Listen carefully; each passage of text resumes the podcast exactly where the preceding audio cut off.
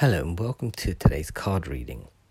Um, today I'm reading from the Rider Waite deck, and I've got the Ten of Swords here, and I want to f- focus more on less of the tarot readings about, um, well, actually maybe a bit of tarot, uh, but slightly more oracle-ish esque reading. Now, the Ten of Swords is the image of a person with ten swords stabbing them in the back. They're lying on the ground and there's a dark background, but there is no blood in this person. Now, what these swords could be is blockages in your body, in your soul, in your mind, and in your spirit, right? They could be the things that you need to start removing in order to, for you to sort of feel freer in yourself. Now, we all have various blocks. We have mental blocks, writer's blocks, um, we create these blockages by distractions, right? And we use distractions as um, a way of not focusing on something which we deem to be important or we're trying to avoid, right? So, what would be your blockages? I mean, how are you holding yourself um, in uh, uh, together with all of these blockages?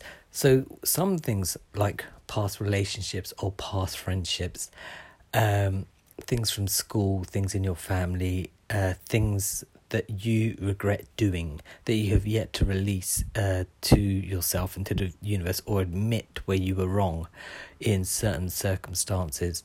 Um, or there might be times where you were right and everyone else was wrong. And because nobody else believed in you at the time, you feel that nobody else can nobody ever listens to you. So this is now a block because you just because you're just thinking nobody ever listens. Therefore i will not do anything to make anyone listen like that you know?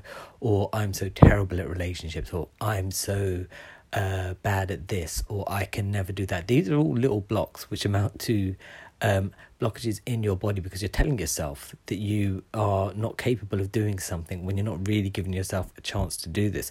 So you want to start thinking about removing these blocks, right? Which is actually easier than you think because first thing you need to do is identify what what they are.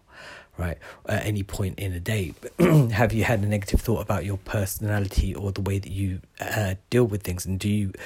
And another block is one of those things where you think, um, why can't I be like that other person? Because you're not that other person, basically. Um, uh, you can learn from that experience, but you can never actually be uh, another person. You can only be yourself, and you need to learn to accept that.